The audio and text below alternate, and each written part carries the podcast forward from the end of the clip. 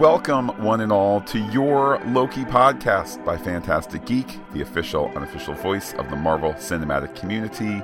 My name is Matt, and joining me from the past is 1970s Pete. Peace, Pete. You're a nowhere man.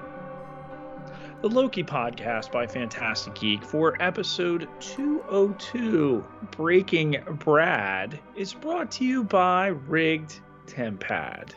Now with colorful buttons I put all over it for you.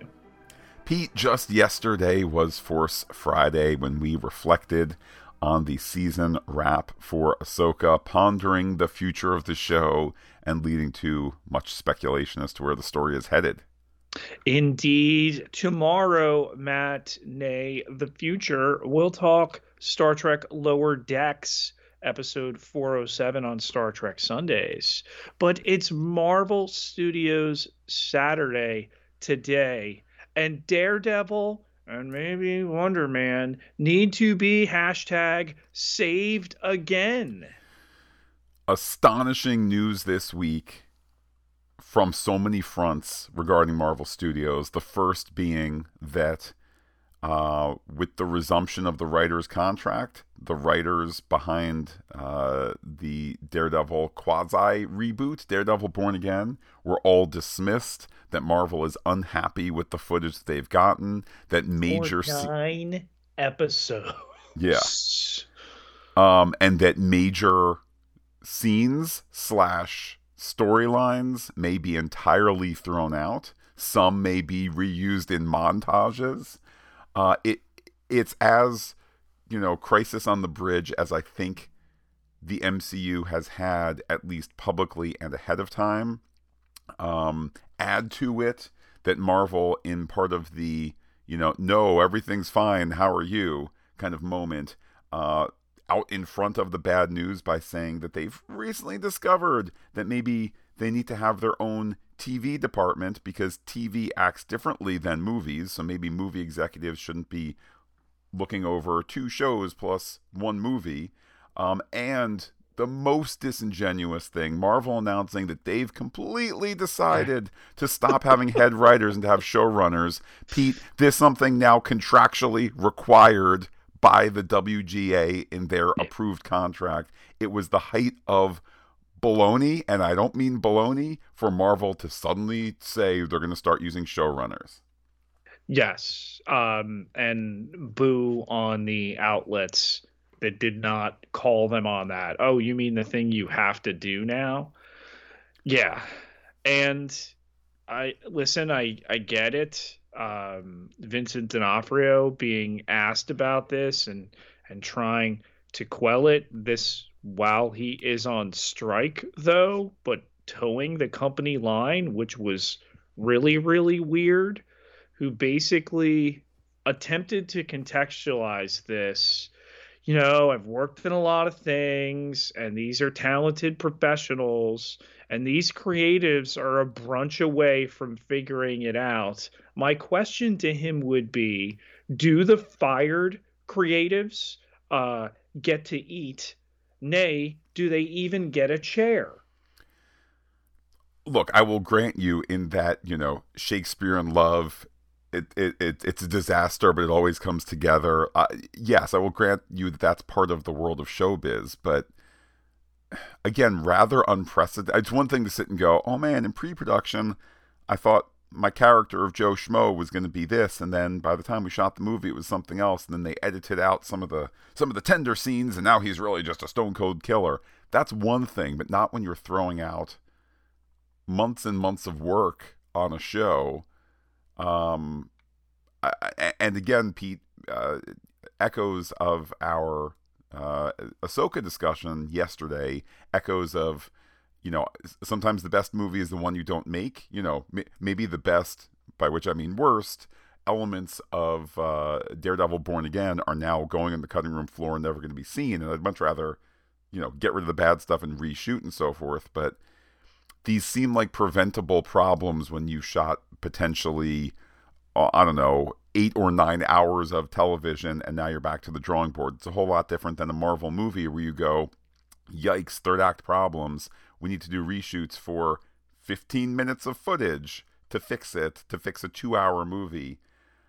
So yeah, Marvel Studios definitely with uh, you know kind of kind of having been punched down a little bit this week.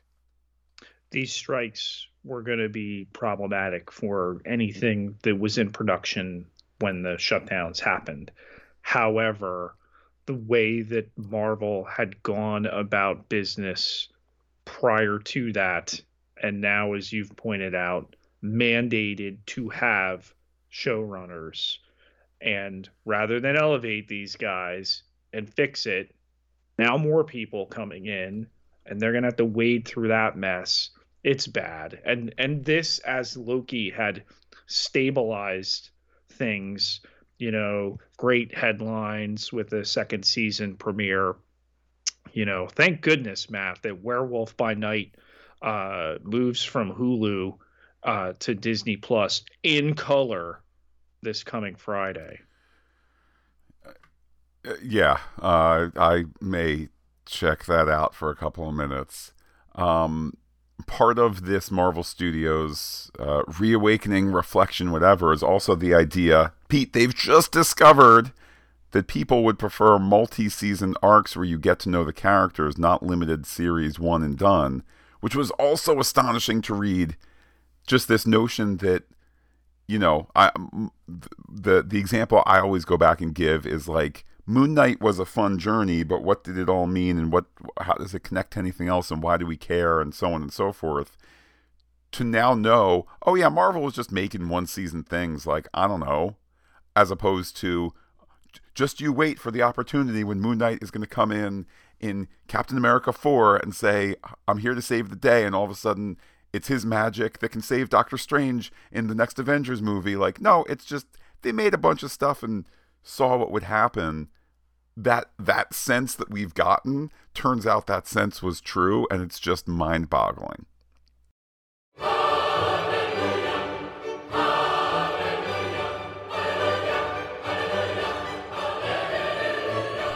Let's look into the glorious purpose of this episode Loki and Mobius step out of a time door wearing tuxedos in an alley in London 1977 on the sacred timeline, and Loki immediately senses Sylvie is not there because it doesn't feel right.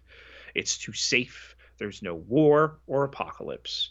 Mobius says maybe she's changing her approach, but the fact remains they got a hit on a TemPad that belongs to Hunter X5 uh, at least it did before it went dark, which Loki points out could have been Sylvie finding him first.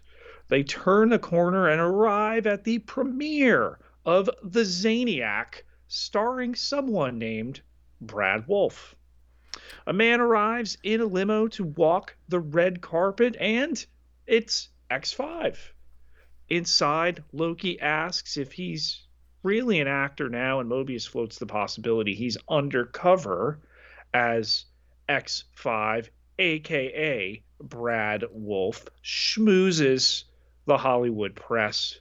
Mobius pretends to be one of them as he asks about a sequel, and X5 says they'll catch up, but Loki boxes him in.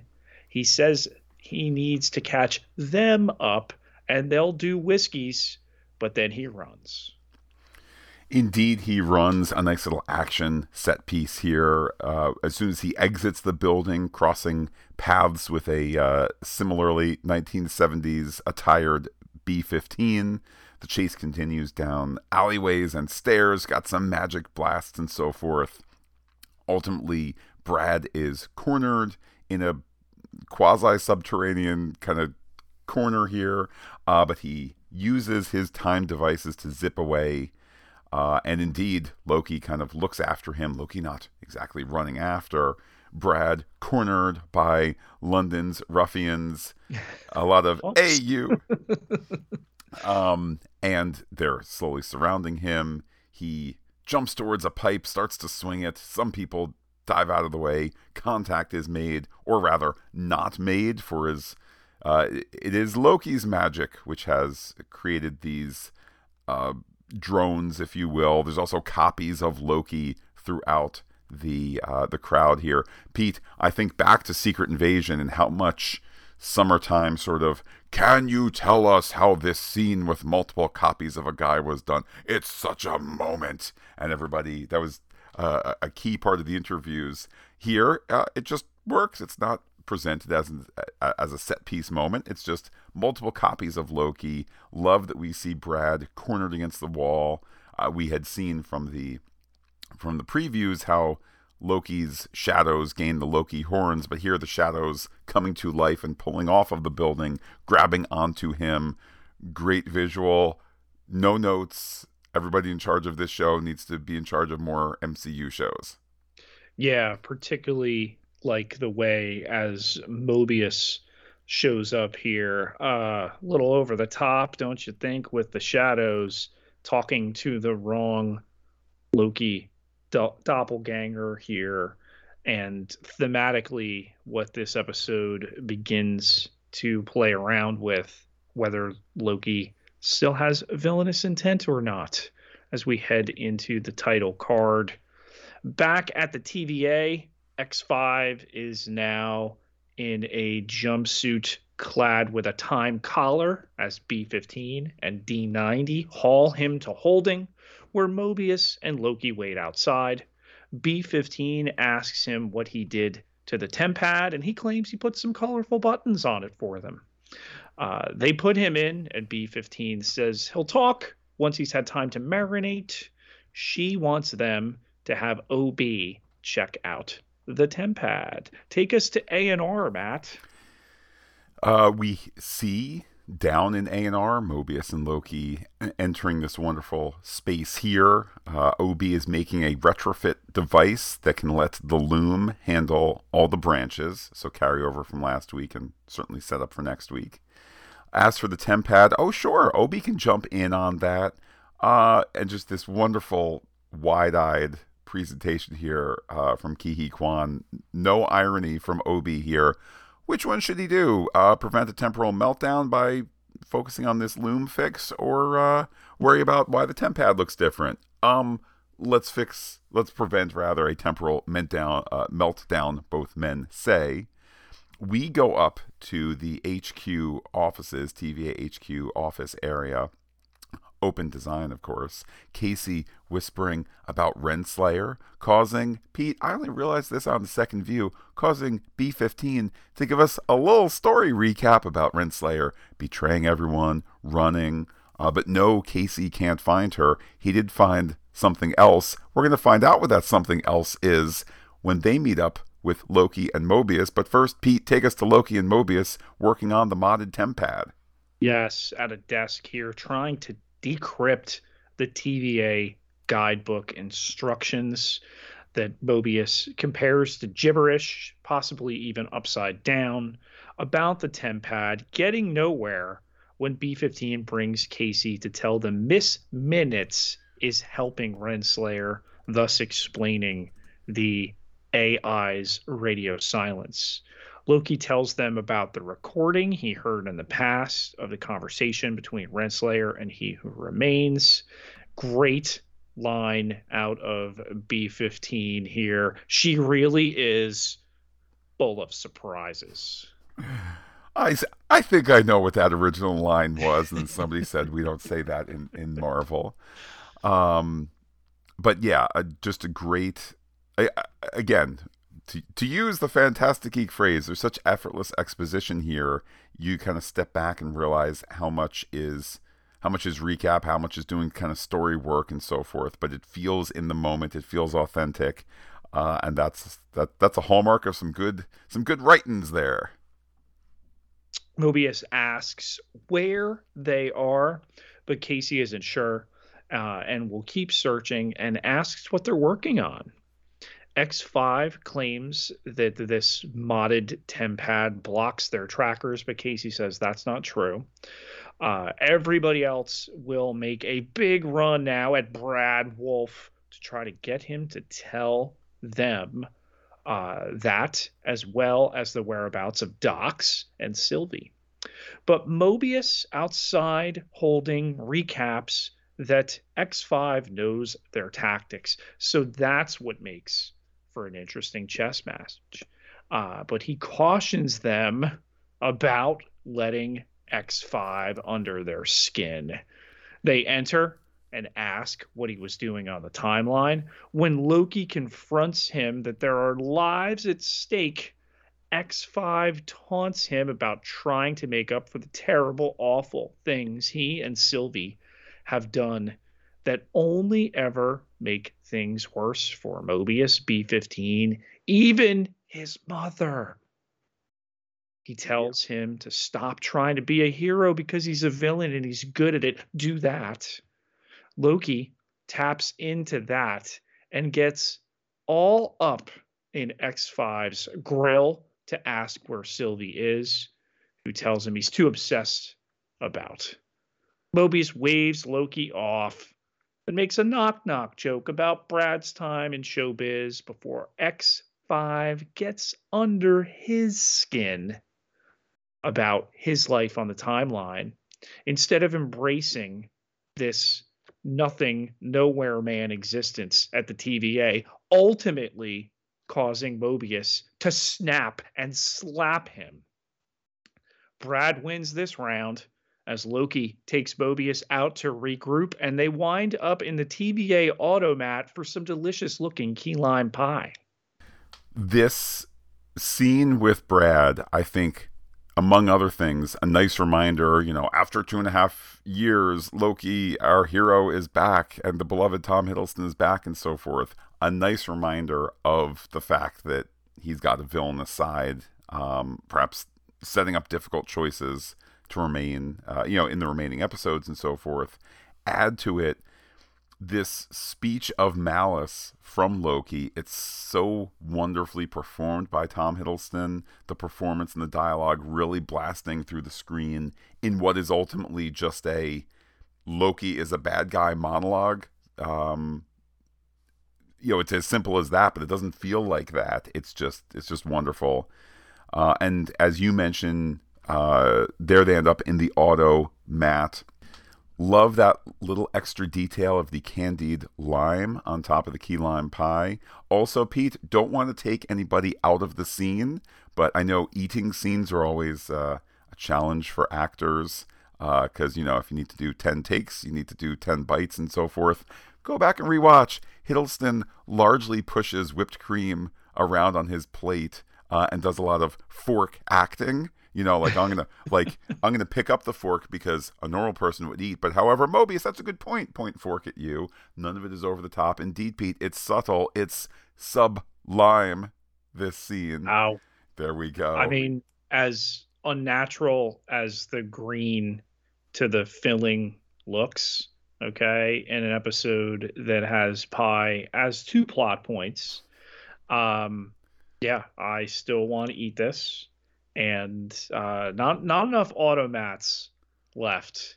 Um, you know, just completely within the aesthetic of the TVA. We had seen it in the credits, seen the pie, so now we get to it in the second episode. Um, and uh, also here that Loki as a series is at its best. There were three talky scenes in this episode uh, that you know not a lot is essentially said or happens um, but this show is at its best when it allows characters to have conversations and make discoveries throughout the course of those conversations. Here this one being loki's concern for mobius uh, loki admitting rage builds up and joking about how he let it all loose at the Battle of New York. Um, and Loki asking Mobius about not wanting to visit his real life on the timeline that Pete will talk about his theory of connected with the key lime pie a little later on. If nothing else, I think it's clear that the story the story has now brought up the life Mobius has not had, and, it'll continue to discuss it uh, a little bit, I believe, but uh, clearly planting some story seeds for the future. Um, Mobius hammering home he's happy now, and a really kind of poignant moment. Um, he's happy with things now. If he finds out that his um, original life or preferred life, whatever it might be, is actually better, then that takes away from his existence now and so forth. Um, but the conversation goes back to X5, aka Brad. Uh, did he really not find Sylvie? No way. A hunter of that quality did not locate Sylvie before quitting on the job. So, well, Pete, on that note, we head to the loom control room, or what I'd like to call the control r- loom, if you will, uh, where there's an alarm voice. OB is there with the device he was making in the prior scene. Um, he'd well, it's actually the uh, temporal aura extractor that now has uh, a ring around it. R- ring around Posey. Um, the takeaway here OB would like to hook it up, but it's clear that he lacks the computer access, something that we're going to get some more info on. Uh, but not before we head back to Loki, star of Loki in Loki. Yes, X5 reclines in holding when Loki returns, and Mobius wheels in a device through the submarine door. They have to lift it. Um, he asks where B15 is, and Mobius tells him she won't be attending this session, prompting him to ask if they think he's going to believe they're going to torture him. They plug this machine in, and Loki reminds Mobius they need the controller. When he leaves, Loki locks the door, however, and Mobius tells him to open up. Loki produces the controller as Mobius protests outside, and uh, Loki reminds X5 he's a villain and turns that machine on, crushing the stool in the middle of the room. He then encases X5 in a similar time cube and continually decreases its size. Loki doesn't buy. X5 bailed on the search for Sylvie. Eventually, he admits Sylvie has a new life on a branch, and Loki releases him from midair. Mobius enters and acknowledges Loki was acting out their plan as the god of mischief. They want X5 to show him where Sylvie is. A highlight of this scene, in which I think a slightly jaded person would say, fine, Loki just had a prior scene where he said, Yes, I'm a bad guy, and Tom Hiddleston performed it wonderfully. But I don't really think Loki is going to squish a guy to death and have him explode in the box here. In the moment, the music, as that box is shrinking, the music is really singing to say, Loki's about to do this, audience. And then the sound effects kind of have cracking joints, you know, whether it's whether it's you know knuckles or you know whatever it is that, that that is the source it's just this very visceral you know the music the sound effects are selling us on a thing that i think most people in your logical part in the logical part of your brain do not think it's about to happen but emotionally you know they're selling us that uh, that it is the three men now together uh, we're going to go find sylvie but we go back to that control room where uh, Casey and B15 have arrived. They see OB, the man that wrote the manual, the manual that Casey loves. This had me wondering, Pete, if maybe there are Star Trek Lower Decks fans involved with Loki because now Casey, a real fan of engineering. Um, or sometimes maybe it's just what Where's your typecast? um, Casey would like OB's autograph, please. But wait, hold on. What was that that OB was saying when he entered the room from the the neat stairwell down. We're all going to die. Yes, update on that. The containment doors are locked. They will remain locked. They can only be unlocked by the designer. Who is that? Luckily, B15 reminds us he who remains. Uh, we are stuck here, unless, of course, Miss Minutes can be convinced to help. Uh, that's right.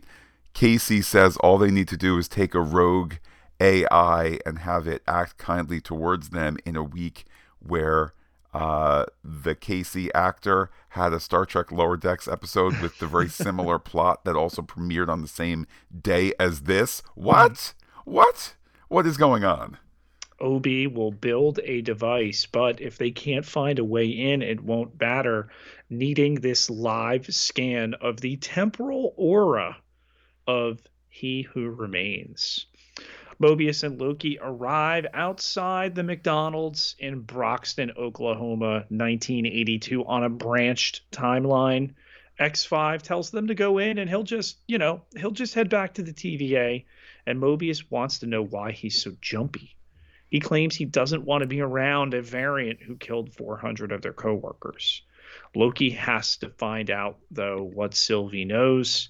Inside, she has become a model Mick employee, but suddenly becomes sullen at Loki's presence. X5 still wants to leave, and Mobius isn't going anywhere until he gets some of that 1980s old school deep fried apple pie. He ain't talking about this facsimile you can find out of Mickey D's today. Okay.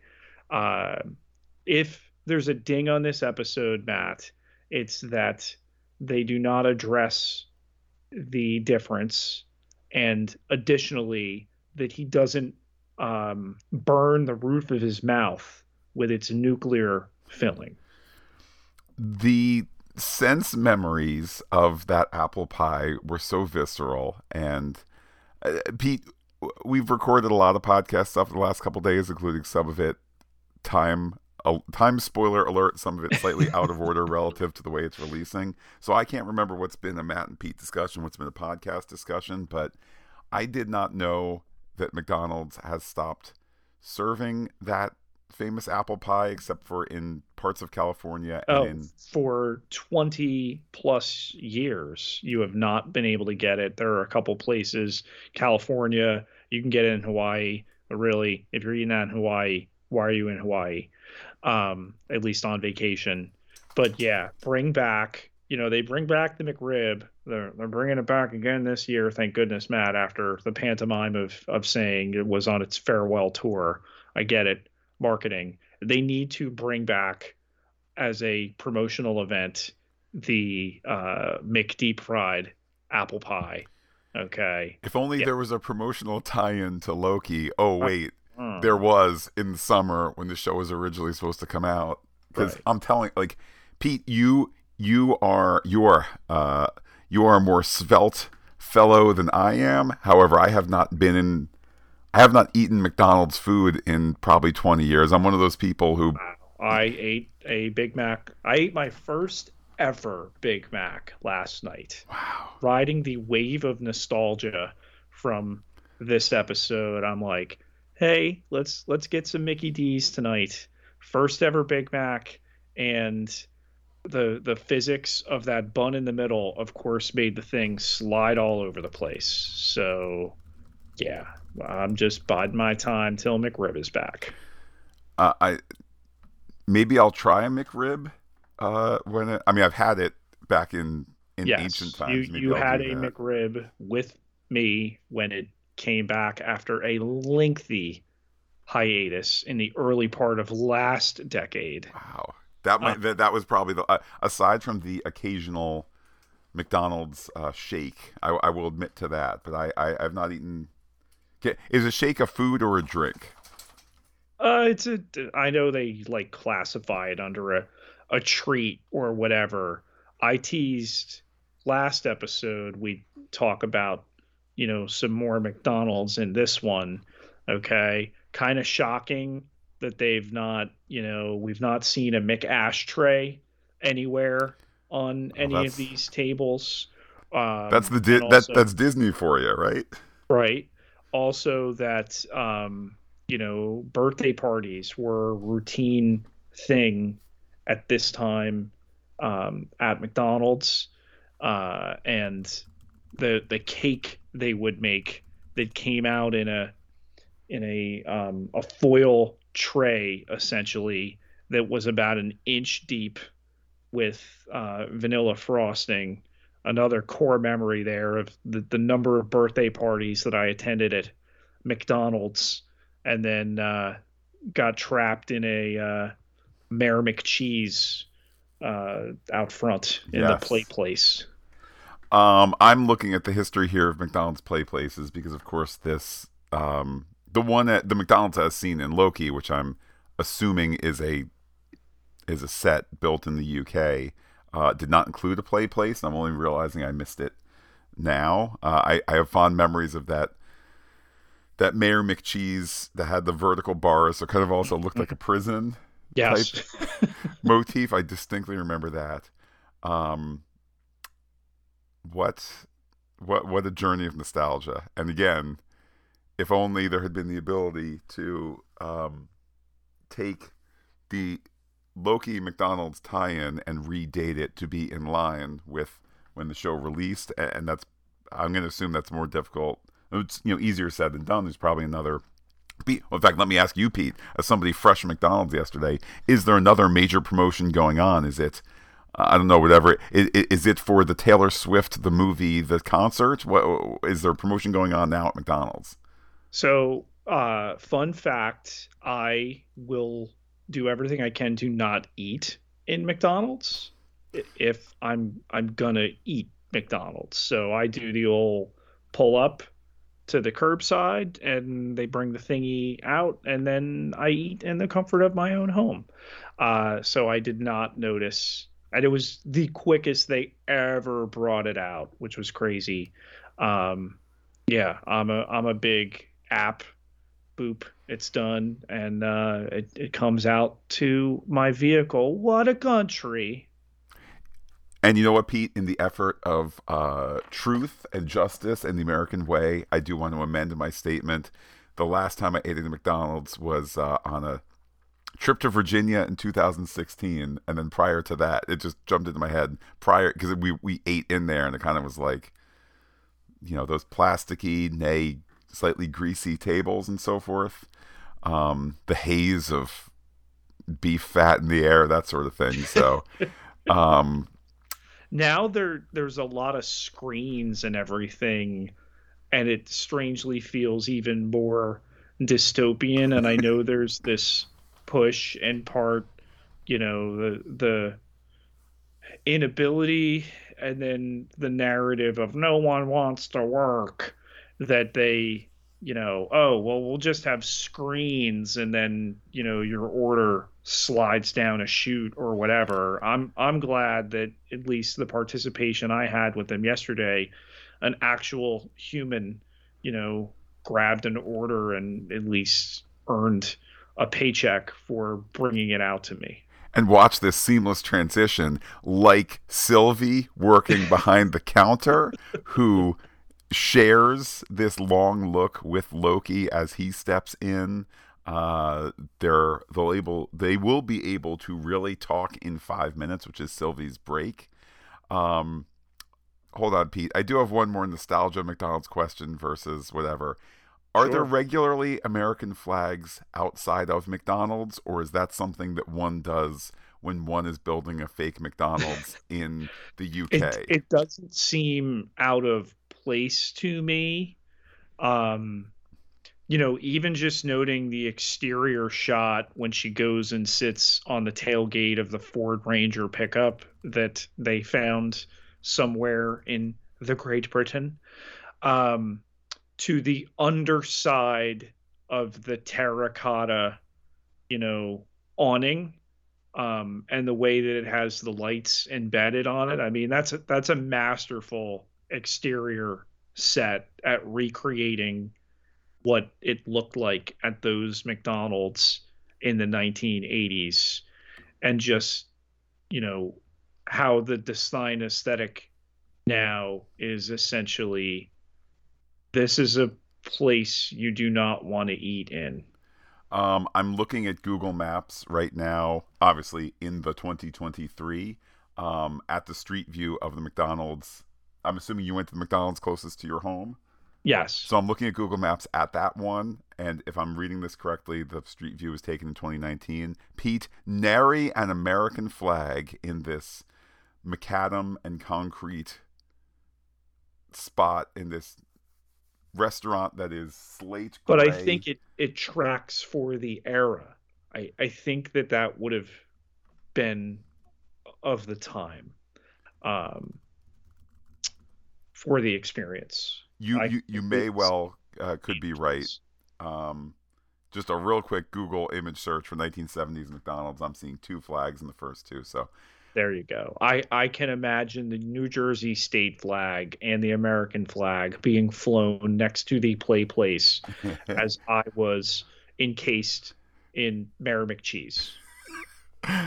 Um, filled, filled with uh, six of the the finest reconstructed uh, chicken nuggets. See, I was always a cheeseburger and, and, and Big Mac kind of guy. Um, which Pete, I know this. I know that uh, within the scene here, as they speak on that uh, on that pickup truck, Loki says that he's there because there has been a problem, uh, having his having been pulled through time. He's seen the future. He says past and present and future, but he highlights the future where he saw Sylvie at the TVA. He needs to know why. Does this mean that the future has been written? Uh, Sylvie wonders because with the death of he who remains, that seems impossible. I have to say, ooh, you know, action fun, um, you know, MCU in its prime sort of thing here where there's, you know, sci fi magic and this and that, the other. I had not stopped to think about the, the philosophical notion that we may have seen the end of the season, or certainly we've, we've seen the future, and whether that is fated. You know what Ouroboros means, right? Uh, refresh my memory. That's the snake that eats its tail. Well, there you go. Um, Loki hammering home this new understanding of things that, that the TVA is, in fact, the only defense against the risk of uh, a return of not that they call him Kang, but we know him as Kang, uh, or the, perhaps the possibility of multiple Kangs. Yes, and you know, floating the possibility that she can enchant him so she can see it, but she wants nothing uh, to do with it. Um, and Loki uh, says that without the TVA, everything, this existence you're fond of here, is in danger. Meanwhile, Mobius enjoying that old school apple pie and X5 a shake, but he still wants to get it to go, and Mobius becomes suspicious as the conversation between Sylvie and Loki is wrapping up. She wants to get back to work and Mobius brings X5 out, who admits they're all going to die, including Orange Shirt, who's headed into the McDonald's.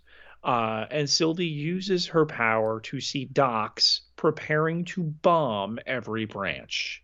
Sylvie changes her appearance back, and she'll show them where to go as Casey and B 15 see targets pop all over the branches back at the TVA.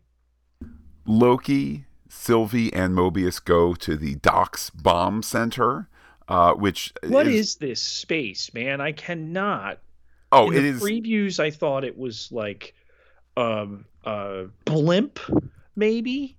Okay, and there are rowboats. There are ropes. The windows. What is this odd location?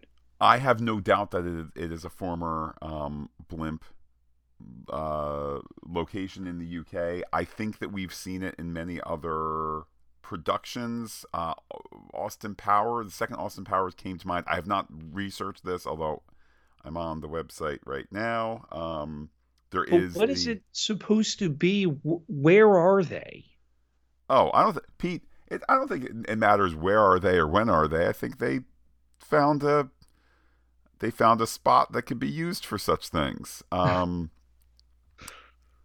I I don't know that the Cardington airfield hangars that that is where they filmed this, but we have seen the Cardington airfield hangars used in the Dark Knight trilogy, uh, Justice League, um, Squid Game, The Challenge. Like it's, I, I, I would bet that's where it is. Although frustratingly, Wikipedia is not showing interior pictures of it at the moment. Um, but I, I think it's just one of those spaces where particularly seeing as how it's I'm assuming that the way it's lit is rather natural, like it's got this thin exterior or whatnot. To me, it's just this great open space, and it's a great space. Yeah. I just wish I had some context for like, oh, we're in 1910, wherever.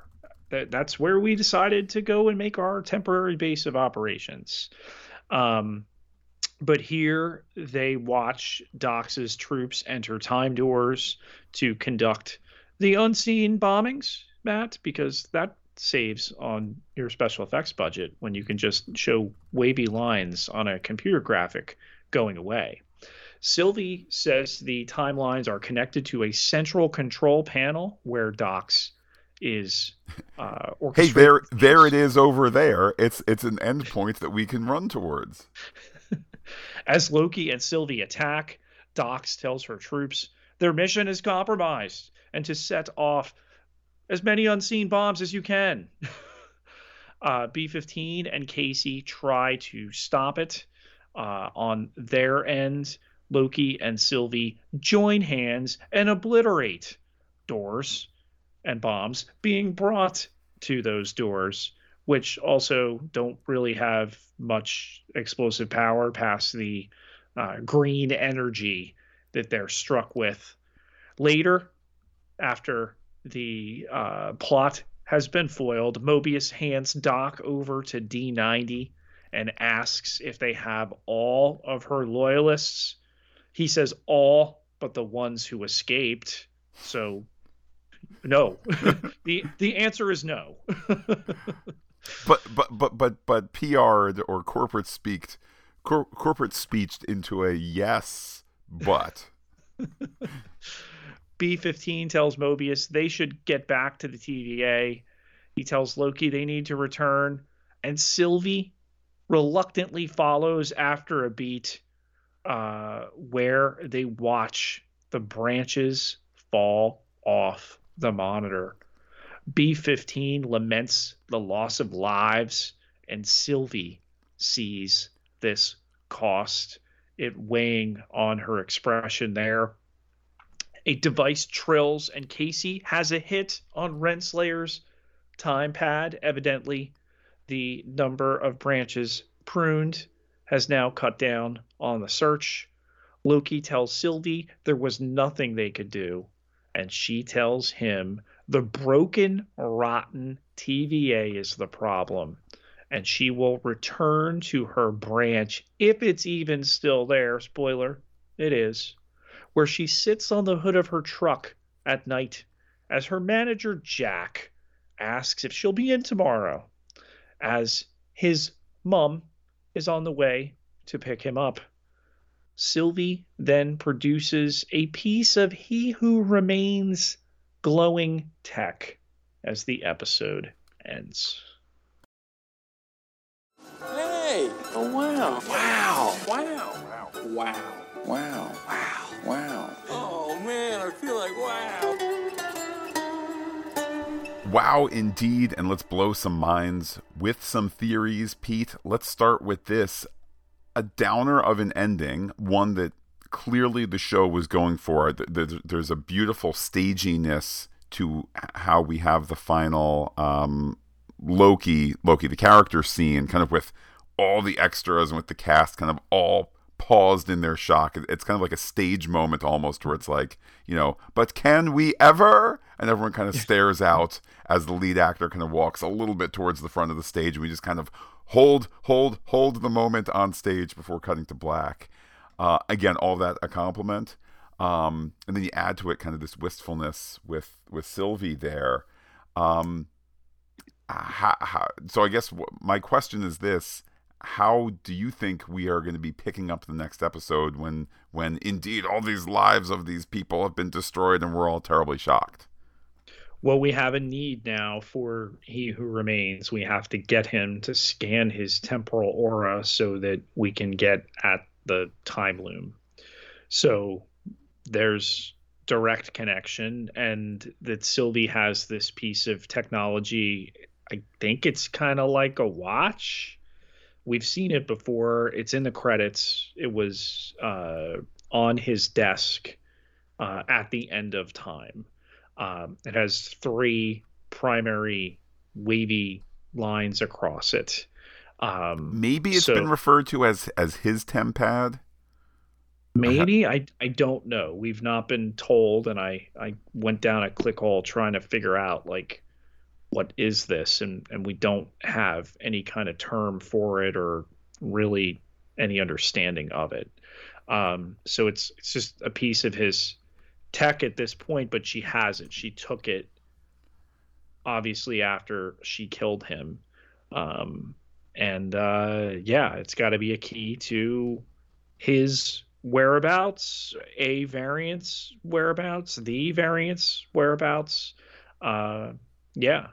Um, but for me, with the episode having action occurring on both the sacred timeline in 1977 and in London, imagine that when they film there, and then uh, on the branched timeline as well, these differences so she goes back to a branch timeline, which evidently did not get bombed out of existence. It's still there.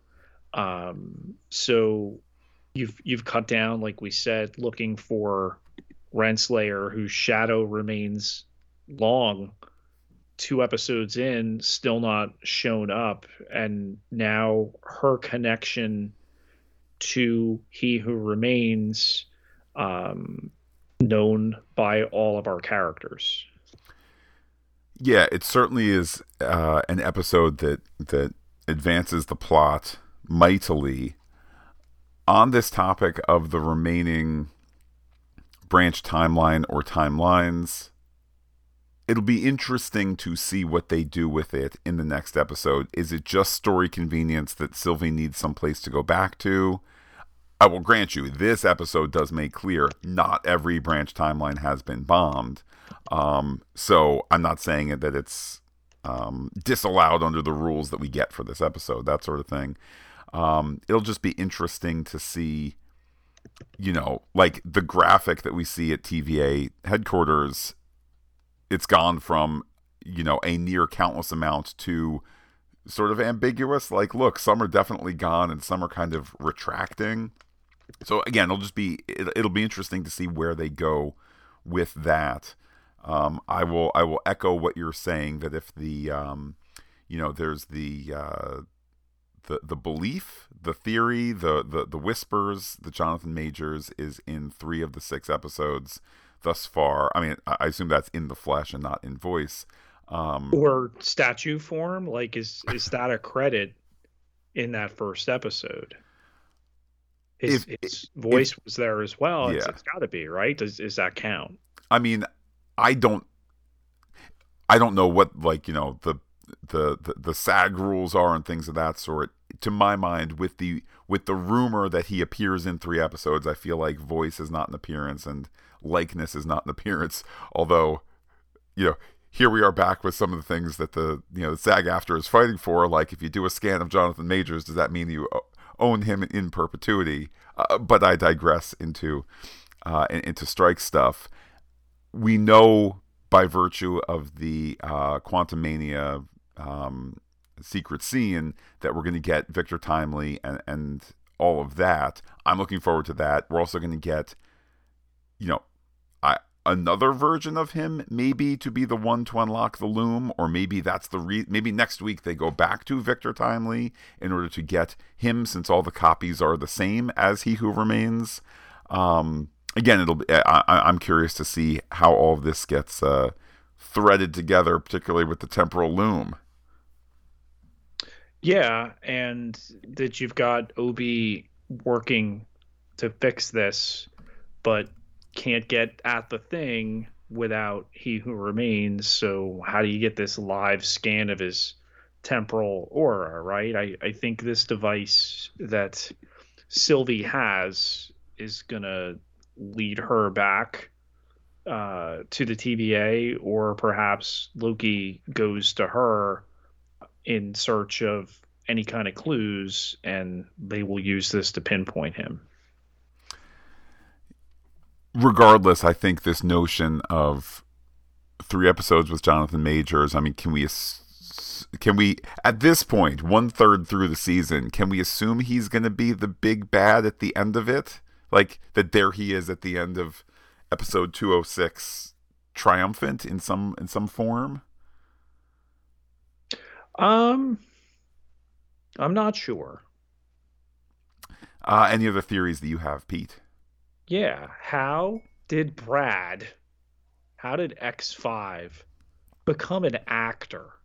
Yeah, he's he's good with gab, but he's not super believable. Um I mean advanced knowledge of the future and advanced knowledge of the universe eh, eh, eh, could be some answers. Here's maybe an emotional answer. Aren't we to assume that this was his original path and therefore I mean look, I'm not saying that like the, you know there are those who are natural actors and don't need to do any training or anything like that. Um, we'll, we'll, we'll leave Malcolm Gladwell out of the MCU and the 10,000 hours out of the MCU right now uh, for the moment, but isn't it more that he was just stepping back to the person he was supposed to be? Maybe it was not, you know, Brad Wolfe superstar, but there he is. You know, what was it, 1979 that he popped into? You know, maybe it's maybe it's 1975 or 1974 that he originally went to, and he's been living these last bunch of years, going from young man trying out for the high school play or whatever, and then living, you know, taking that, maximizing that to be this this great star of serious cinema, Pete. I mean, it's I think the most believable of the possibilities for sure. Um, I mean, Matt, will will there be a Zaniac too? um, heck, I would even take some Zaniac. Like you want to do, you know, here here's the Zaniac trailer or something as a as a secret scene or as a an extra footage. Disney Plus. Yeah. um, on that particular topic, did you think that Mobius's idea of there's going to be a sequel for the fans in the sequel season of Loki was that a little bit of a wink to us at home who helped make this possible? Not painfully so. I, I thought that was fine. Um, you know, not quite clear on whatever a Zaniac is. This uh, what is what is it described as?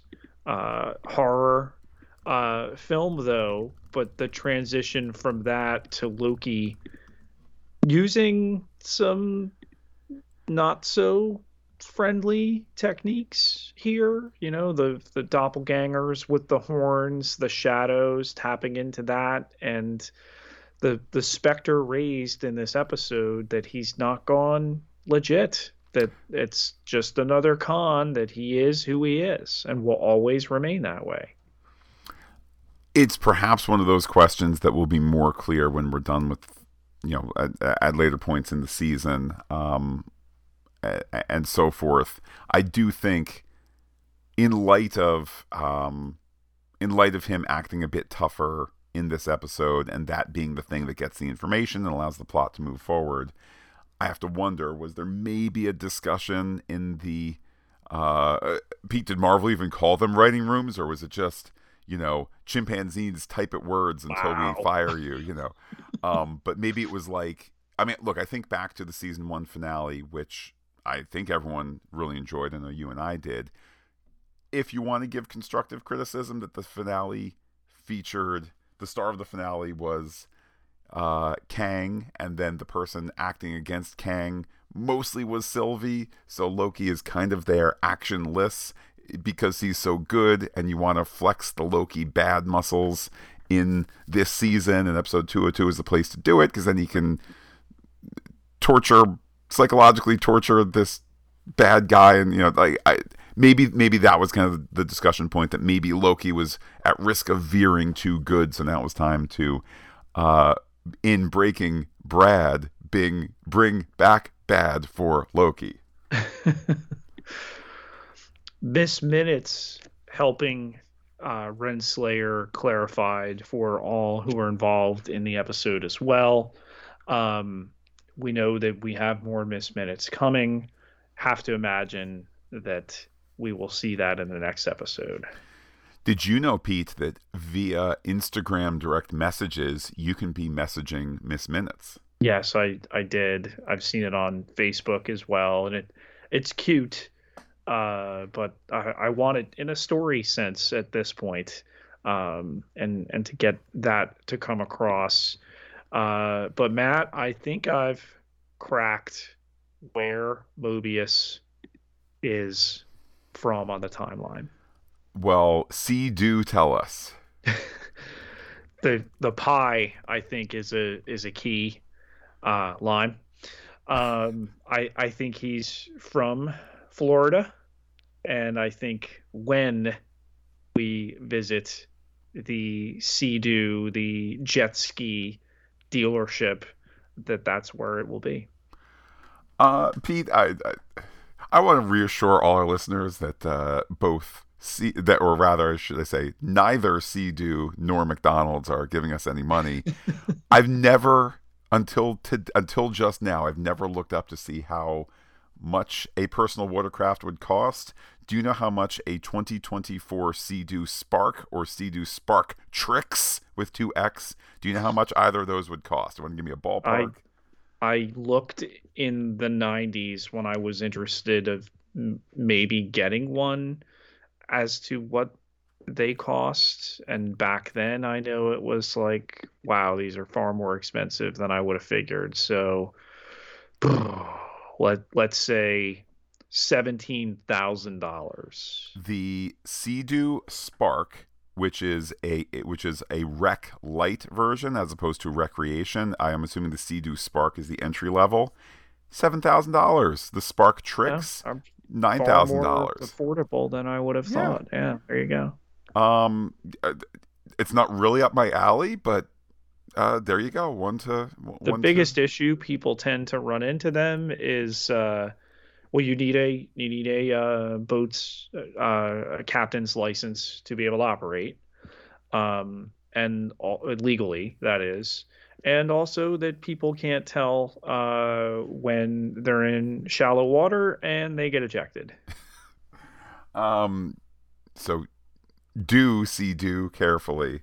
Um, the notion that Mobius is going to be a Florida man. Um, gee whiz, Pete, if only they could have figured out some sort of filming location in Florida that maybe Owen Wilson's family would be comfortable visiting for several days so he could do some filming.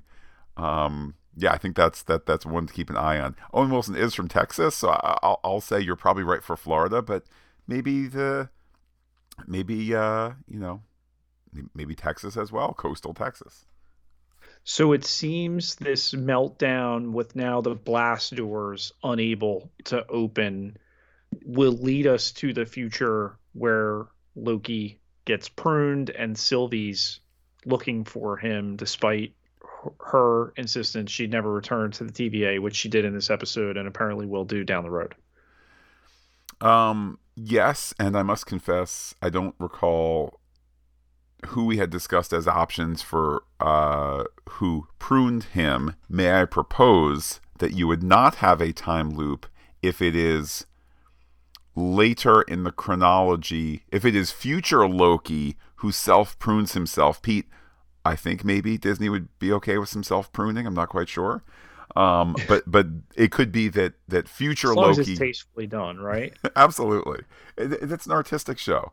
Um, so maybe it's Loki who prunes himself, and then once present Loki, who was pruned, exits that scene, um, who is left there but future Loki and future Sylvie for uh, an emotional moment and a, a kiss while lights explode and sparks fly and that sort of thing. So, what about these Dox loyalists that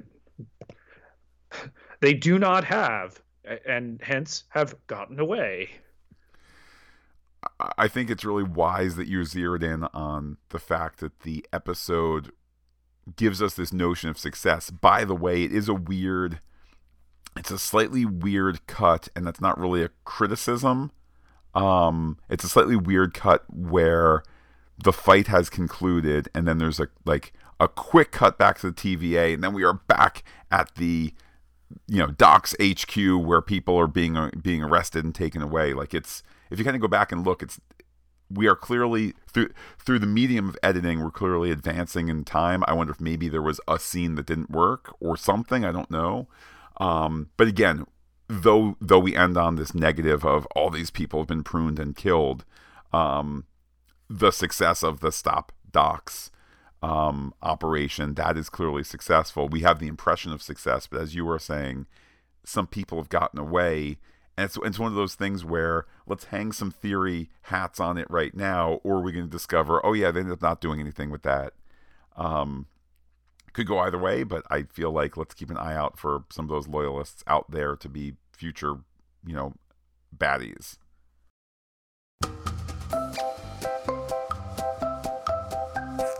Time to hear what you think. We go to Twitter, Pete, where people were able to rate this episode, and to do so quickly before the ever decreasing cube crushes you. Uh, percentage of people gave it one star. McDonald's every day, seven point four percent. Two stars. It's me in the box, three point seven percent. Three stars. Fun bus continued, twenty nine point six percent, and four stars. The MCU is back, fifty nine point three percent.